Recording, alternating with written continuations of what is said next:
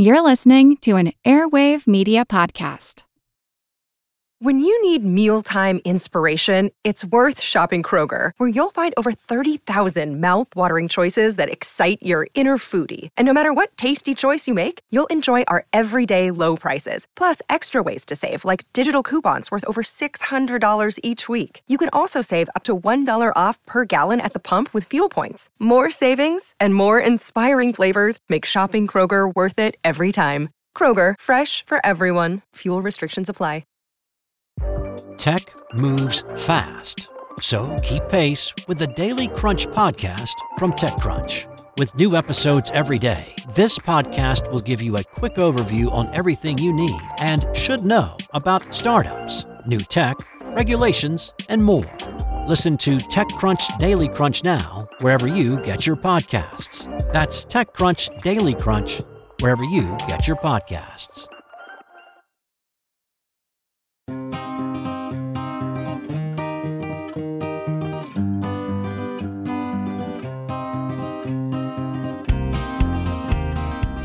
Are your brain, your big buddies. You and your brain are so close, you're really one and the same. There's no way your best friend would keep something from you. But what if I told you that brain has a hidden agenda, that some of your behavior is driven by impulses that your conscious mind doesn't recognize? This might happen when brains aren't working properly, sure, but even when they are. Either way, are you sure you're in control?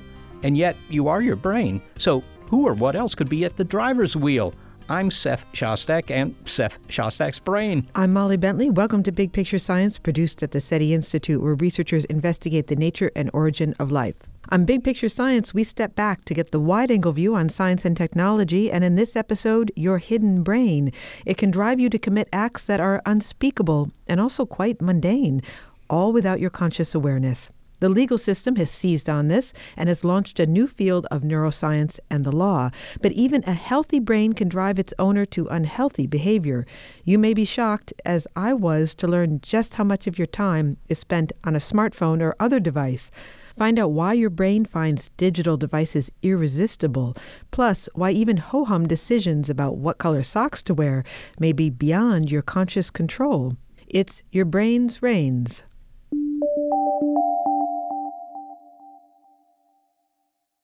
If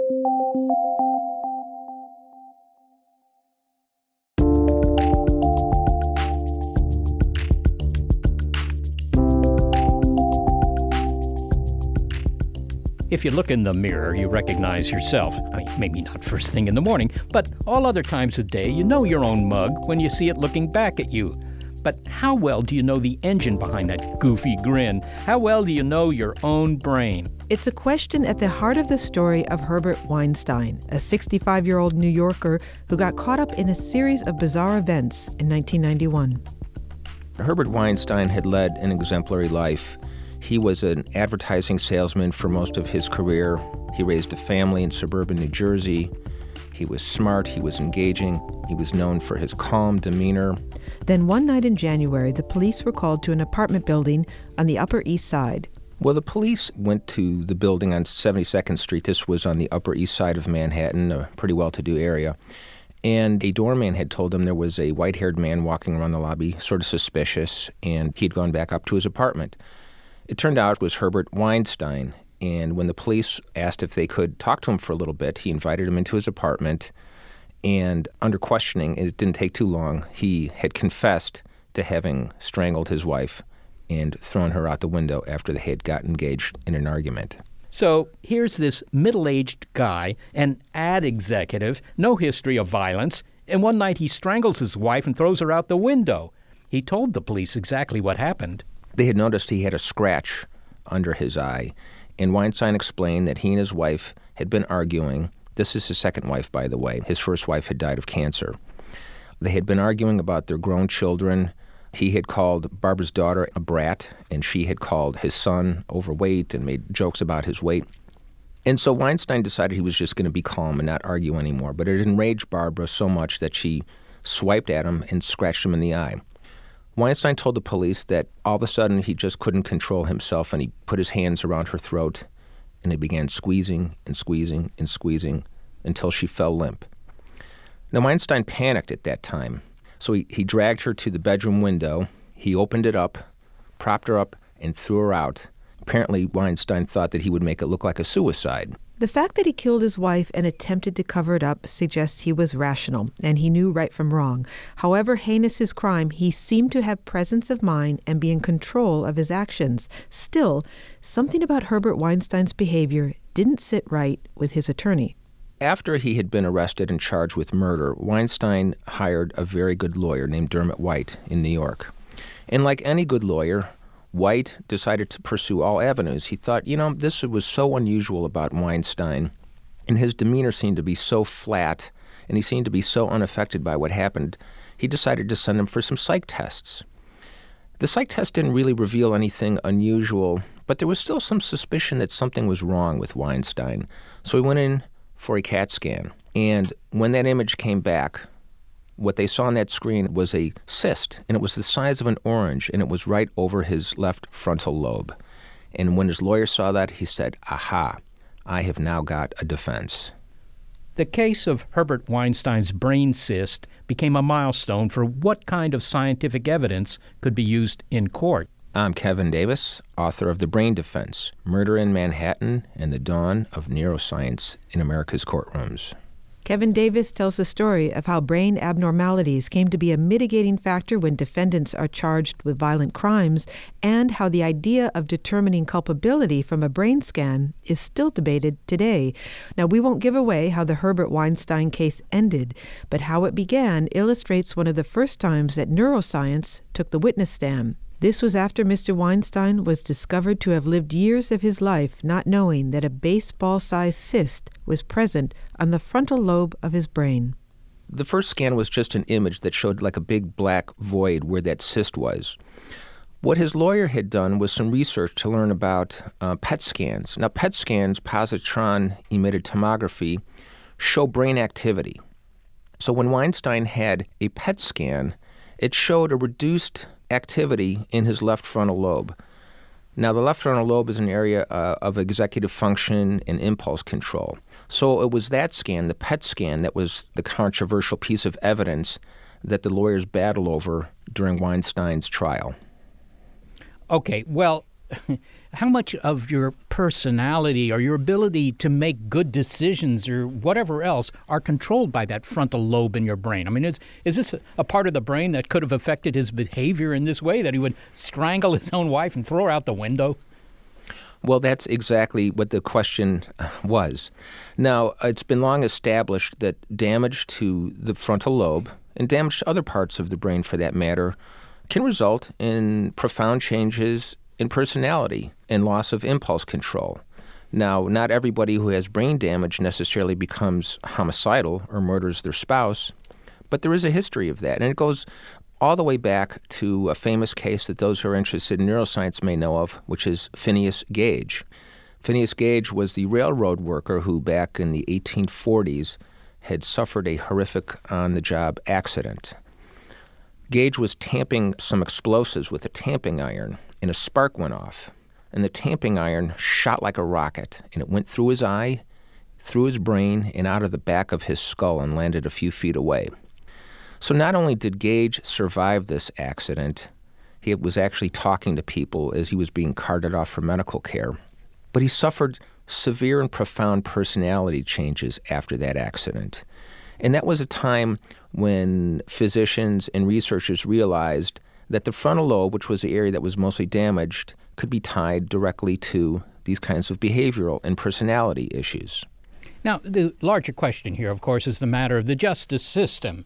The justice system will weigh in on an accused criminal on the basis of right from wrong, that there's some sort of generalized definition of what's right and what's wrong. Don't kill somebody, you know, that society defines.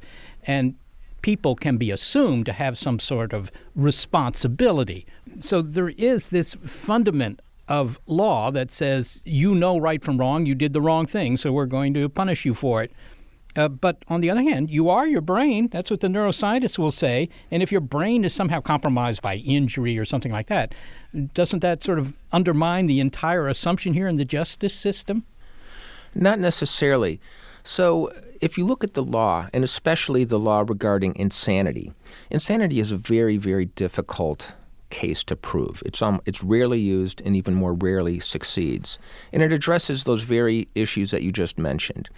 Does a person understand the difference between right and wrong? Does a person appreciate the consequences of their actions. If those questions can be answered or variations of them, then the person is not legally insane. Where things start to differ is not whether the person is guilty or not guilty, but to what extent do we hold them accountable for their crimes? Do we offer them lesser sentences? Do we offer them mental health treatment? Those are the things that I think are more importantly addressed with this brain defense, rather than a matter of determining whether someone is to blame or guilty or not guilty is how do we find a place in the criminal justice system that both holds people accountable for what they do, but also protects society from dangerous people as well. Kevin, how long has this precedent for not convicting the insane or others suffering psychological maladies, or at least convicting them in the same way to the same sort of punishment? How, how long has that been around? I mean, th- does this go back into ancient history, or is this something fairly new? No, it does go back into ancient history. As a matter of fact, when the Greeks created a court system, they created a court system in which they sought to understand the whys of why people committed crimes, but also a system that was less based on a thirst for vengeance and one that's more humanistic. Now, there have been severely mentally ill and psychotic people as long as there have been human beings. And a lot of us can recognize that without even any sort of official medical diagnosis, and that's even going back to the times of the Greeks and Romans. The Greeks saw and recognized that if someone was clearly suffering from a disease or defect of the mind, that they should not be held accountable to the same degree as their mentally healthy counterparts. So it stretches way back. And then from there, and mostly in Europe, um, laws were created, including um, laws about the insanity defense that addressed this very thing. And so this does have a long um, history and controversial history, as you can imagine, because some people think the insanity defense is simply a way to get criminals off. But we've seen in some cases, very few, however, that insanity is truly a medical diagnosis in which somebody really cannot control themselves. Uh, there is a precedent that does seem to be effective in terms of uh, defense on the basis of uh, limited if you will, mental awareness of what you were doing or uh, realizing the importance of what you were doing, and that is being young. Children up to the age of, I don't know, 18 or so are considered less culpable than those that are older. And again, I think that's an ancient idea. Is it simply because they have a better chance of changing their behavior in the future that, you know, they still have promise, or is it because their brains are different? I think it's both.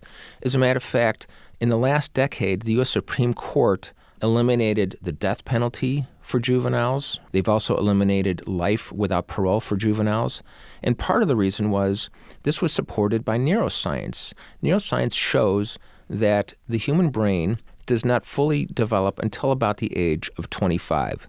So there is a lot of development still going on in the young brain at that time, which suggests that there still could be promise and hope for rehabilitation. You know, we all know that teenagers and young kids, you know, act impulsively. I mean, we've seen it, it's observable. The neuroscience has basically confirmed that. And so we have moved away from treating young criminals as adults, and I think rightly so. Well, finally, Kevin, uh, as science progresses, it seems inevitable that it will be brought to bear in the courtroom more and more. So I just kind of wonder should I be advising young people not to study law, but study neuroscience?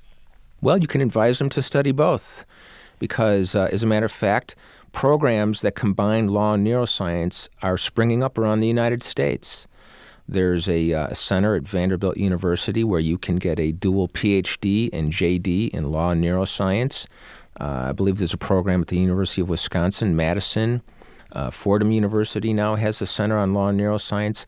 So, around the country, people are recognizing that this intersection of law and neuroscience is going to be a growing field and an important field. I think it's still very early and very nascent, but I think bringing science and law together creates a lot of conflict. But I think over time, they're going to find common ground because science is so exact laws about prescribing sets of ideas and circumstances in which people are held accountable. I'm speaking of criminal law. I think it's a very exciting field, and there's a, a lot of research going on in this area, and we're going to see more to come. Kevin Davis, thanks so very much for speaking with us. Thank you so much for having me. Kevin Davis is the author of The Brain Defense Murder in Manhattan and the Dawn of Neuroscience in America's Courtrooms.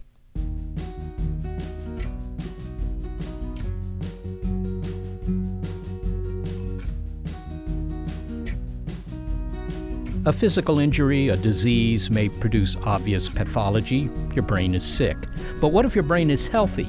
Could natural impulses still find a way to drive you to maladaptive behavior? Well, I have in mind a young man, 22 years old, who has failed out of college.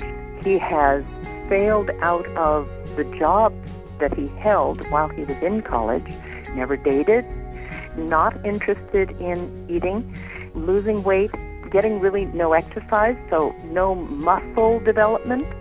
What this 22 year old man was doing instead of sleeping, eating, dating, and graduating from college was playing video games, continuously and compulsively. We'll hear how he learned to use technology in moderation and how technology companies are conspiring against him by design. Next. It's Your Brain's Reins on Big Picture Science.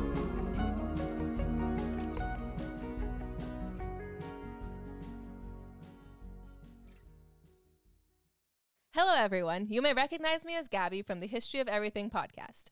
And my name is Brenna, and you don't recognize me from anything yet. Together, we're two scientists who explore all of the weird little questions and conspiracies of the universe in our new podcast, Mystery of Everything. Everything has an explanation. We hope. But that is what we're here to figure out. We will dive into the science behind many popular conspiracy theories, such as vaccines causing autism, flat earth theory, and was the moon landing fake? And if so, why the heck would anyone even do that? But it's not just conspiracies. There's a lot of cool mysteries that we will attempt to use science to explain, such as near death experiences, what made the Vikings go berserk, and can I control my co-host with MK Ultra? Wait, what? anyway, make sure to check out the Mystery of Everything podcast everywhere where you find your podcasts.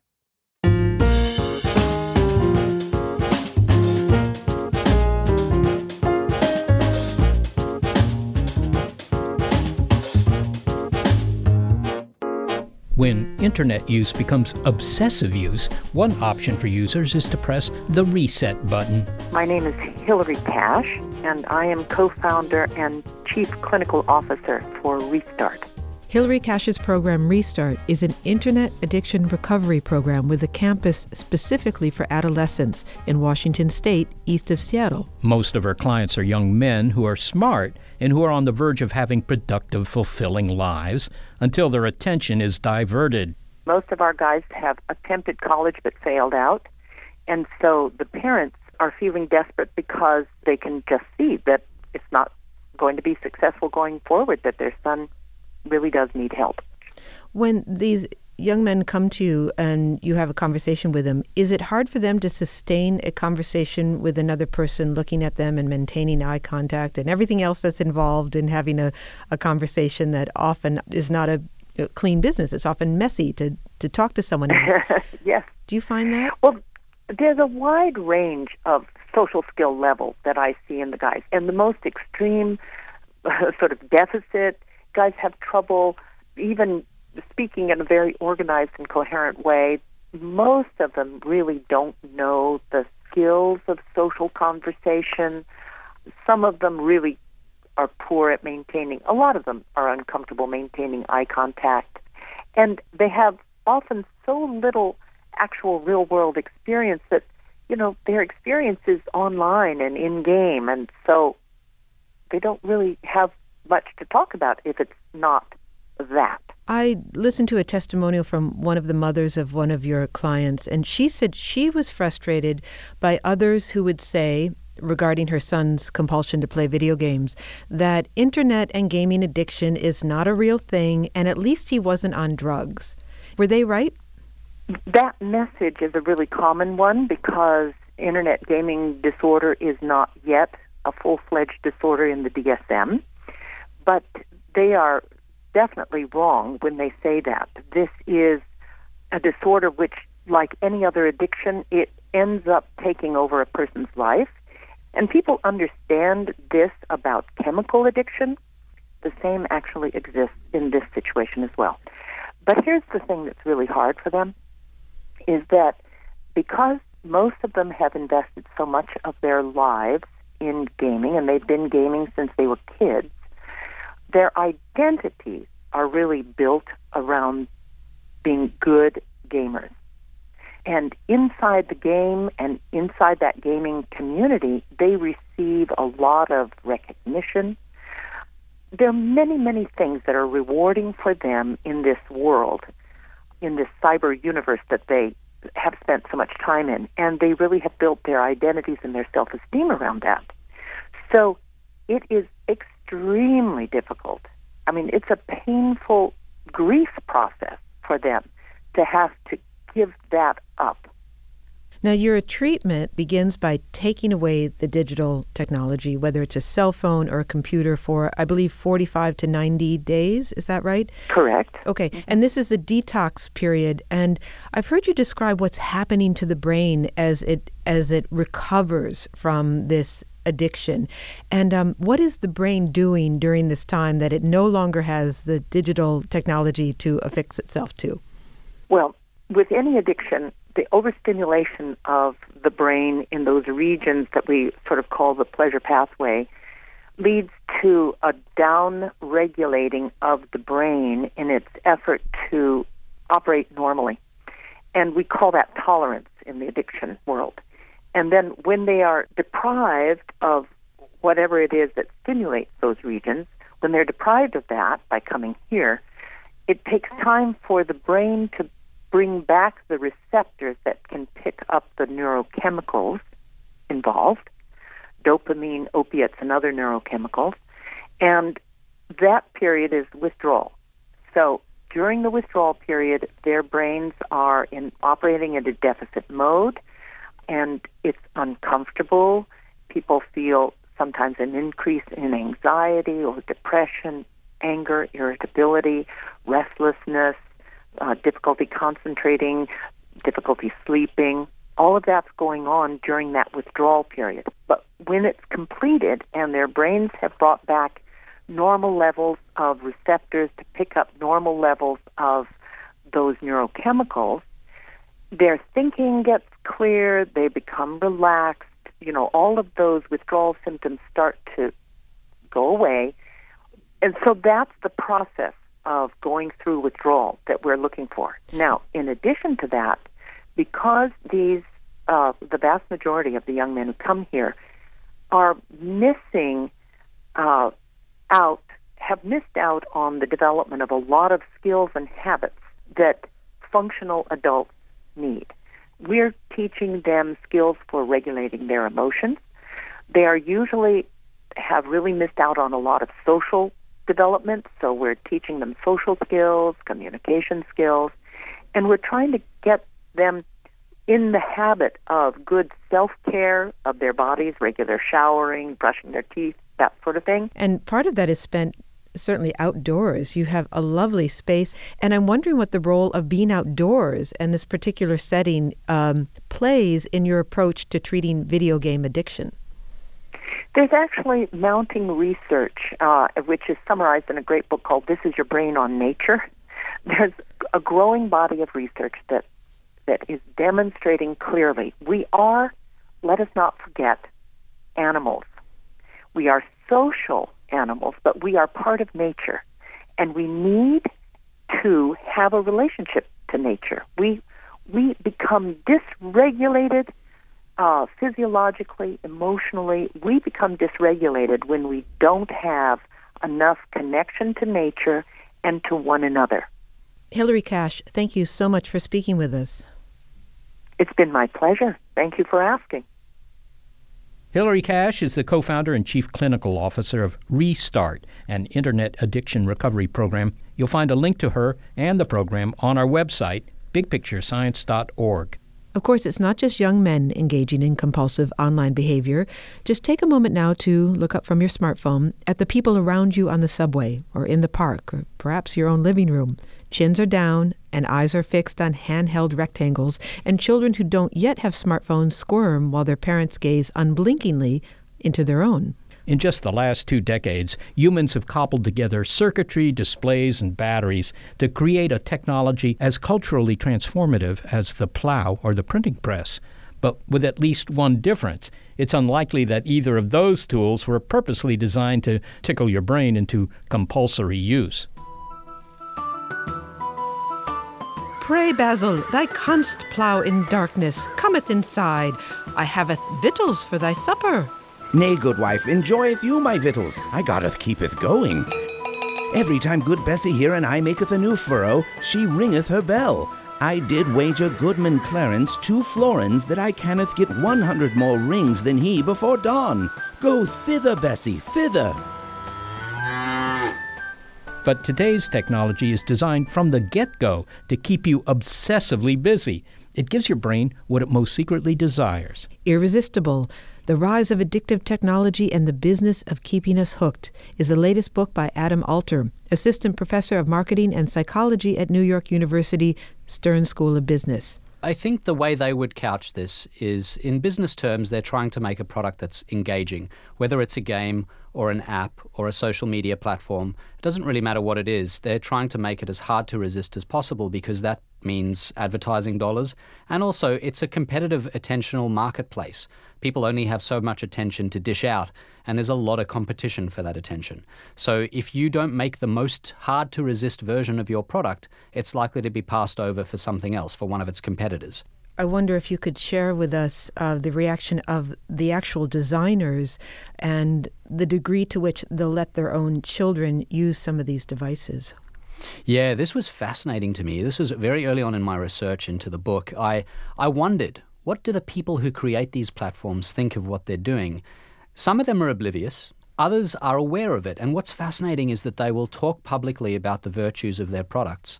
Um, Steve Jobs was a classic example. He talked about the iPad, for example, at, at uh, an Apple event in 2010. He described it as the best way to consume all sorts of different experiences, from educational media to the web to videos to books. And uh, when he was interviewed a little while later by a journalist from the New York Times, he was asked, So your kids must love the iPad? It was almost a throwaway question. And his response was, We don't let them use the iPad, we don't bring it into the home. And that's not uncommon. There are a lot of tech giants, a lot of the titans of tech, who publicly obviously claim their products are wonderful, but refuse to let their kids use them or use them with heavy restrictions. Let's look at how these devices are deliberately designed to hook the brain. And you write that if we want to design an experience that will get the brain hooked, there are a few components that will make that experience possible. You also call these the ingredients of irresistibility. Mm-hmm. Can you introduce us to one of them, please? Yeah, so the, the most powerful one, I think, is the kinds of feedback you get from any experience. Humans are feedback seeking engines. We basically, from a very young age and right through our lives, want to act on the environment and to have the environment tell us that it's been acted upon. And that's why kids will go up to an elevator and push every button because the buttons light up or because they get a ding sound. They love that and they're curious about it, and it's how we learn about and discover the world. And this, uh, this feedback works only as long as there's some unpredictability. You know, if you think about gambling and, and lotteries and things like that, the reason why people can't seem to stop playing them, even when they're they just don't make much sense. They are not rational behaviors. Is because they are hoping for that small chance of a great outcome to emerge. And that uncertainty in feedback is very hard for us to resist. And there's evidence from animals all the way down from rats all the way up to humans that this is true. Though, to be fair to the rats, from their perspective, it might be all the way down from humans, all the way up to rats. That's true. They are pretty clever animals. They what, are very clever. What did the animal studies show? when I talk about from rats all the way up to humans, I just mean in terms of their position in the cognitive hierarchy.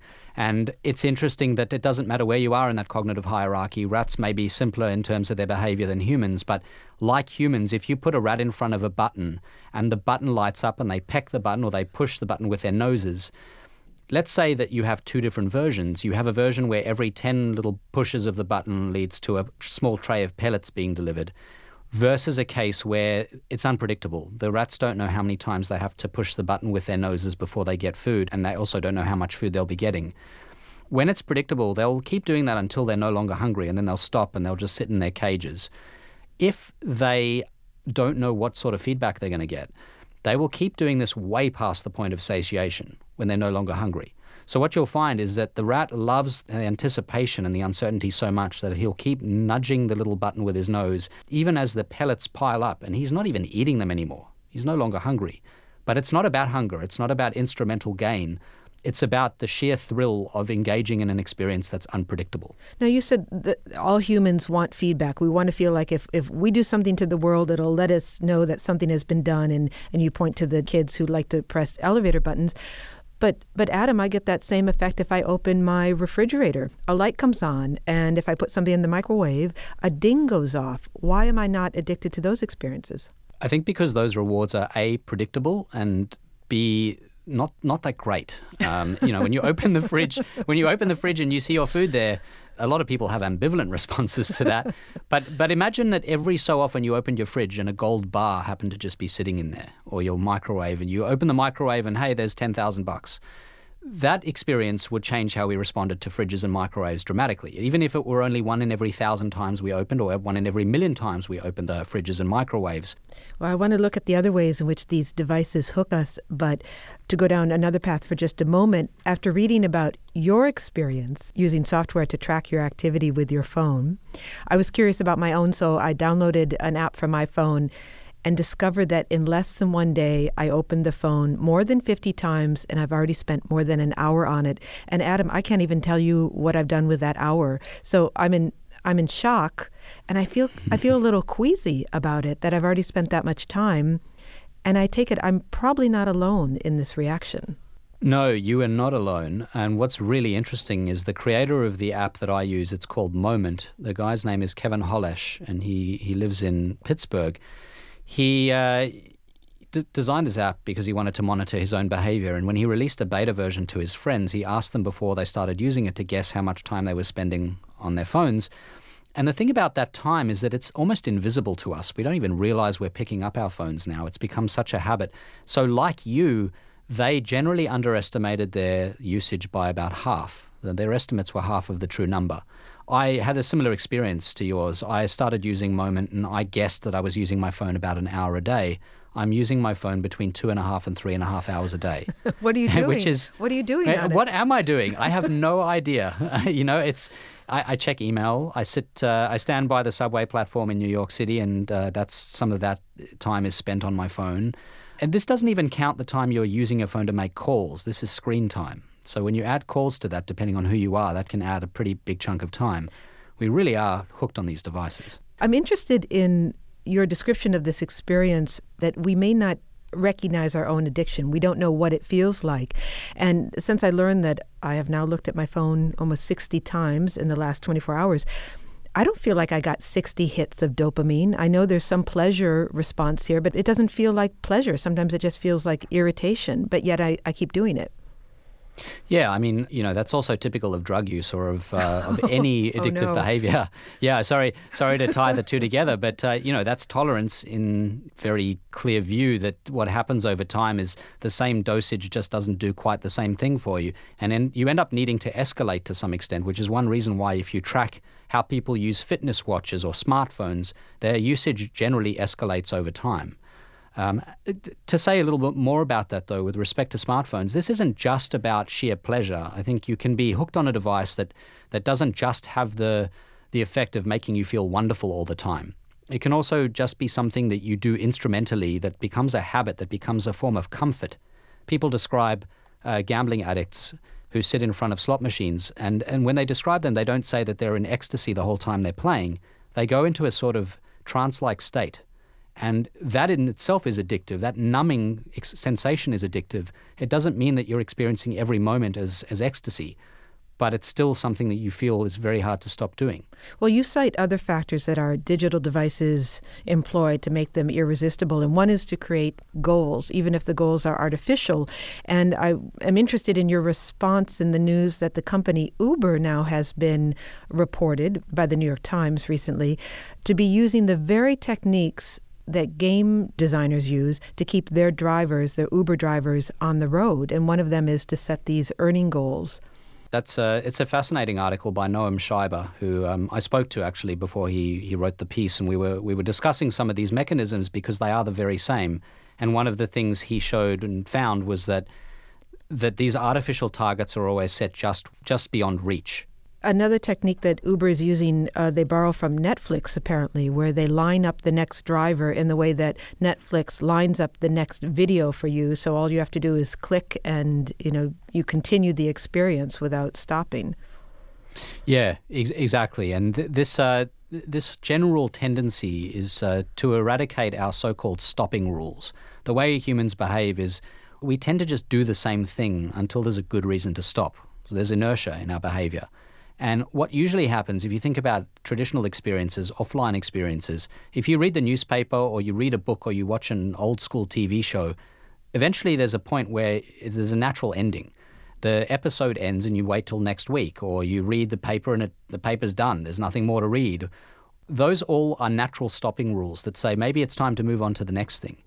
If you look at Uber, the way it is for drivers and for, for passengers to some extent as well, and if you look at the way uh, social media works, it's all bottomless. The way Netflix works, you go on to the next episode. All of these experiences eradicate those stopping rules so that it's much harder for you to intervene. If your natural tendency is to just keep doing what you're doing until you're given a cue to stop, you won't stop unless that cue arrives. Well, finally, Adam, how are video games different from a game like chess? Because using some of your criteria here, chess also gives you feedback, and you have a goal, and you have an unpredictable reward. You don't know whether or not you're going to win, right? You don't each game is different. How are they different? The biggest difference between them is that games and the platforms that exist and succeed on social media and on screens demand almost nothing of you. They demand very little, especially over time when you master them. They are numbing in a sense and they bring rewards to you. They are in a competitive marketplace. Everyone's trying to compete for your attention and they have to dominate on that front. So where you get the dinging bells and the bright colors on games like Candy Crush, Flappy Bird, Farmville, and so on, you get all these rewards popping up constantly. Chess is the opposite. There are no flashing lights and, and bells dinging. If you want to play chess, you better engage, and you'd better engage for a long time. You can't slack off, and you can't have those periods like when we read a book, sometimes we even need to read a page a second time because we tune out.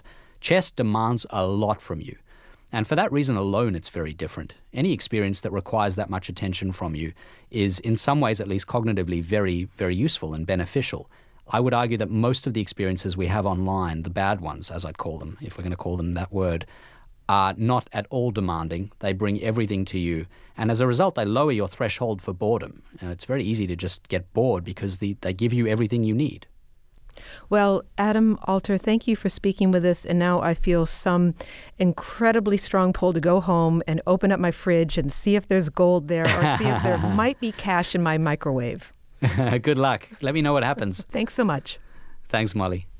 Adam Alter is Assistant Professor of Marketing and Psychology at New York University Stern School of Business. His book, Irresistible The Rise of Addictive Technology and the Business of Keeping Us Hooked.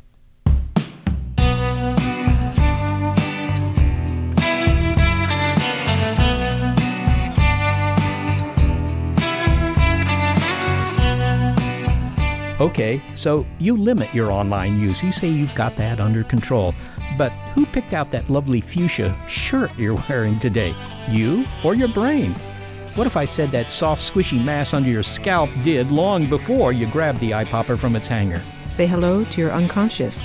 Now, can you outsmart it? It's your brain's reins on Big Picture Science.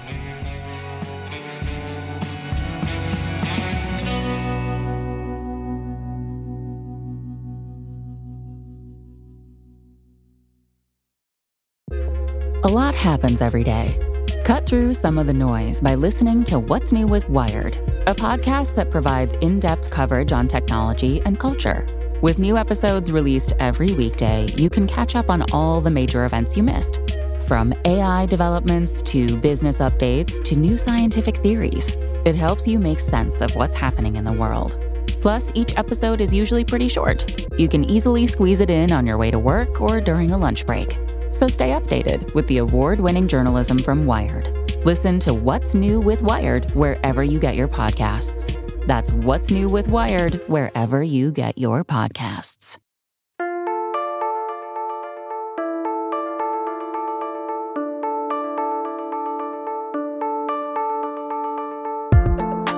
So maybe you're thinking about now, well, I don't have a pathology and I'm not online very often. So my brain and I, we are simpatico, we are copacetic. I know what my brain wants, my brain knows what I want. Well, kind of. Because your brain is looking out for you, that's true, but parts of it operate with an agenda of which you're not aware. We might presume that conscious thought is what prompts us to say what we do, to do what we do. Who could imagine that we are driven by forces not accessible to our conscious mind? I am Peter Vishton. I'm a uh, psychologist, a psychological scientist at the College of William and Mary in Williamsburg, Virginia. Dr. Vishton says that, well, to put it bluntly, your brain is often on autopilot. Take that raisin bagel that you chose at the deli today. Well, the selection didn't begin with a conscious decision to opt for raisin over onion, he says. Not only was your unconscious running the show when you pointed to the raisin bagels, Dr. Vishton might argue that the action of selection preceded your conscious rationalization of it. In other words, first we act, then we think and the control we feel is an illusion. However, there is some good news. There may be a way to outwit your unconscious mind. Peter, uh, reading over your description of the hidden workings of the brain, I'm now getting a little paranoid, wondering who is really in charge of Seth Shostak. Well, I think Seth is still in charge of Seth. I don't think anyone would argue that the thing controlling you is outside of your own head. It's still your brain that's in control. The thing that, that I've been thinking and talking a lot about recently is this notion that there are conscious thoughts you have in your head. You feel like your conscious decision making is in control, but there are lots of unconscious control systems, lots of things that we're never aware of that influence and in many cases actually dictate our actions. Okay, so is it my unconscious that's calling the shots and things that I think I'm deciding for myself? So it's hard to know. I think the kind of experiment that I think about a lot, the, uh, there was a famous study done by Alvaro Pascual-Leone where participants were given a really simple task. It's just they're sitting at a table and they're supposed, when they get their first cue, they're supposed to decide are you going to move your right hand or your left hand? Then, after a delay, they're given a go signal and then they move their right hand or their left hand. While they're doing this, there's a transcranial magnetic stimulator. It's a, a magnetic coil that can deliver a magnetic energy down through the scalp and the skull to the brain to actually make one of your hands move. Right? So the, uh, the experimenter can, in sort of has a remote control device to make the person perform a simple action. What Pascual-Leone did then was to ask people to make their decision, which hand they're going to move. Then a few moments later would deliver a pulse that would make the other hand move, right? So I, if I'm in this study, I'm sitting there thinking, okay, in a few seconds, I'm going to move my right hand. Then a few seconds pass and I get the signal, and instead of my right hand moving, my left hand moves that should feel weird, right? It should feel as if someone has taken over your body for a few moments.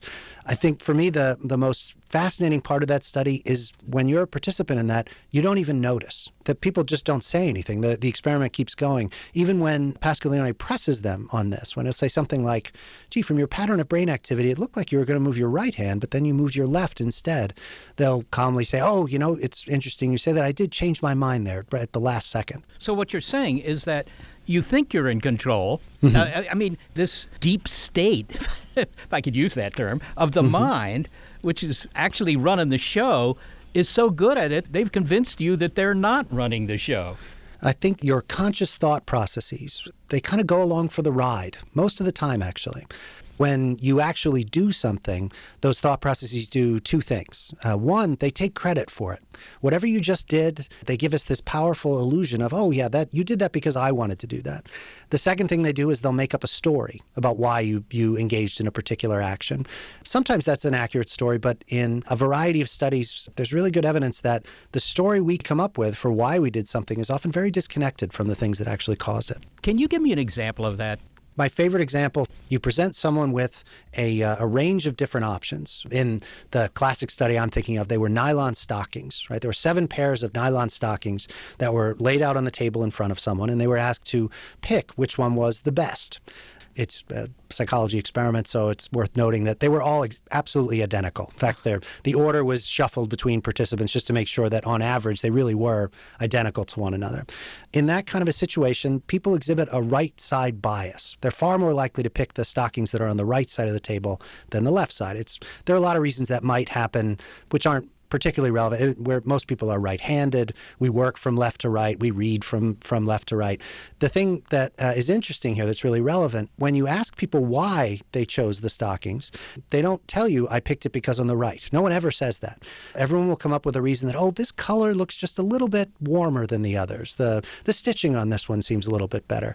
We come up with reasons for why we do things but we can't really ever know for sure in a real world context whether those reasons we've given are the things that actually drive the uh, choice behaviors. This is a little depressing. Isn't it an awful lot for our subconscious brain to, or eh, by the way, is it subconscious or unconscious? What, what, what should I be using here? Uh, I, I prefer the term unconscious. I feel like the subconscious has some theoretical Freudian baggage that goes with it, but they're, they're essentially synonymous here. It's that there are processes taking place that are outside of your conscious awareness that are important for dictating your behavior. All right. So, isn't that an awful lot of things for my unconscious to keep track of. If I were the unconscious, I would, I suppose, limit my influence to the big things like breathing or liver function or, or maybe who I should marry and whether to press send after writing an impulsive email. I mean, for better or worse, those actions at least have real significance or even direct survival value. But what color shirt I wear or what socks I pick out, what's the evolutionary advantage of all this micromanaging? they're really valuable. It's really nice that, I don't know, when I get up in the morning, I head for the shower and I really don't have to think about my morning preparations very much beyond that. It all happens largely on autopilot. That frees me up to think about what I'm going to do that day, um, you know, or maybe trying to solve some problem that, that I've been stuck on. It's nice that there is this enormous network of, of circuits in our brain that take care of a lot of things that we do repetitively. The conscious processing tends to get brought in, tends to focus on things where we haven't done the task before, where it's something that yeah, requires sort of the the heights of our uh, rational, logical thinking. Is there any way I can countermand this? I mean, if I have listened to you and I know that this is happening, and my unconscious is telling me pick that pair of socks over on the right. Mm-hmm. can can i simply knowing that this is likely to be happening can i kind of decide to pick some other pair of socks? Or does that lead to a kind of recursive problem where you know my unconscious has already dictated my skepticism and that i'm going to change my mind?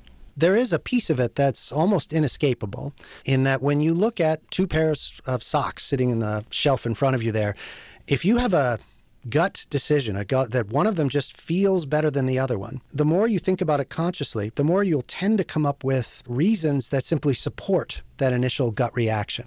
We, in many cases, go with that gut unconscious choice and then support it with our conscious reasoning. There are places, though, where you can manage your unconscious reasoning better, like uh, modifying your eating behaviors our uh, decisions about when we're hungry and how much we want to eat, even what foods we're going to uh, we're going to pick up and eat, those are very much driven by unconscious processing in our brain. I often encourage people to think about it in terms of not that you're trying to change your eating behaviors yourself, but you're trying to change the eating behaviors of this other entity that's living there in your head, this other, almost your inner two year old, this inner two year old who loves sugar and fat and doesn't really care about fitness and, uh, and healthy eating and things like that. The one that's probably easiest to describe is eating off of smaller plates. So if you give someone a, uh, a plate and they, they serve themselves some food and they eat it, they'll have a certain perception of how much food is on that plate. And when they're done, they'll have a certain level of, of satisfaction that goes with it. If you give the same person smaller plates, they'll serve themselves smaller amounts of food. But at the end of the, the eating, they'll feel just as satisfied. In fact, if you ask them to estimate how much food they've consumed, it'll be almost the same. Well, that leads to the obvious question how can you outsmart your unconscious mind? Because if you've decided to go on a diet finally, is probably a decision some people make frequently, even when I decide that, I find myself grabbing a donut, if it's laying out there, grabbing a donut 10 minutes later. Is, is that my unconscious to have me do something that 100,000 years ago would have been good for me? That's exactly right. In fact, that perspective of the 100,000 years ago is, uh, I think, a, a, good one to consider at the outset. So, humans have been around for about 300,000 years, and through most of that time, when there is a sudden food shortage, the people who tend to survive, the people who survived and became our ancestors, were the people who ate as much as they could whenever the food was available this unconscious system is it's annoying if you're trying to reduce your calorie intake and lose weight, but it's been responsible for survival across many generations there are a lot of tricks that you can use to influence this unconscious system. So I talked about the plate size example. There's a, a, large body of research on how to put together food packaging so that people will eat more of the food that's in those packages. If you buy some a bag of M&Ms or Oreos, some sort of a snack food like that, it'll be hard to find one that doesn't have a window that lets you see the food or a big colorful picture of that that food item that's there. This inner 2-year-old that drives your eating seems to not have object permanence or snack permanence in a way. If you take the things out of that container and put it in an opaque container, you'll snack far less. The study methods that usually are, are used here is participants will show up. We're going to ask you to just watch a series of video clips, and we want you to rate how good you think they are. It's going to take a while, so here's some snacks you can have if you'd like. If those snacks are in a clear bowl, people eat about twice as much as if they're in an opaque bowl. If they're equally hungry in the two situations, the food consciously, in every case, people know the snack food is there. But this unconscious system, it's as if it can't see it when it's in, a, in an opaque container. I'm going to repackage all my snacks in black garbage bags. Peter Vishton, I'm glad that your unconscious uh, allowed me to talk to you today. It's been very interesting. Me too. me too. It's nice to talk to you, Seth. Peter Vishton is a psychologist at the College of William and Mary in Williamsburg, Virginia.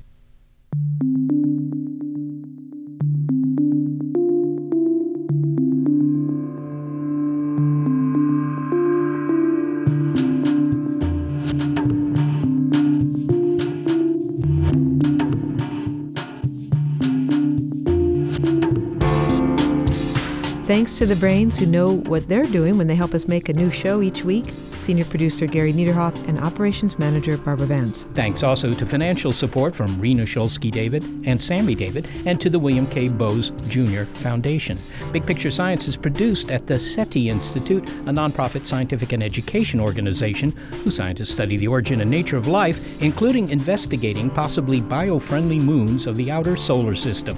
And a big thanks also to our listeners. Your ears have been attuned to the Big Picture Science episode, Your Brains Reins. If you'd like to hear more Big Picture Science, well, you'll find episodes in our archive at bigpicturescience.org. And if you're a podcast listener but prefer listening to over the air radio because your unconscious has made that decision for you, check out the listing on our website of radio stations that carry the program. And if your local station is not on that list, consider letting them know you like the show. Oh, and if you listen to our show via iTunes, we invite you to leave a review on our iTunes page. And to reach us directly with your comments, throw in some faint praise, and then email it all to bigpicturescience at SETI.org.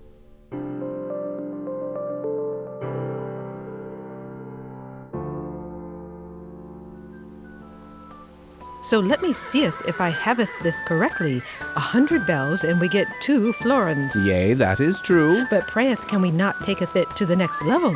Why, not a soul has reached the three florin level. Indeed, good woman, letteth us goeth for it. Carry on, Bessie, carry on.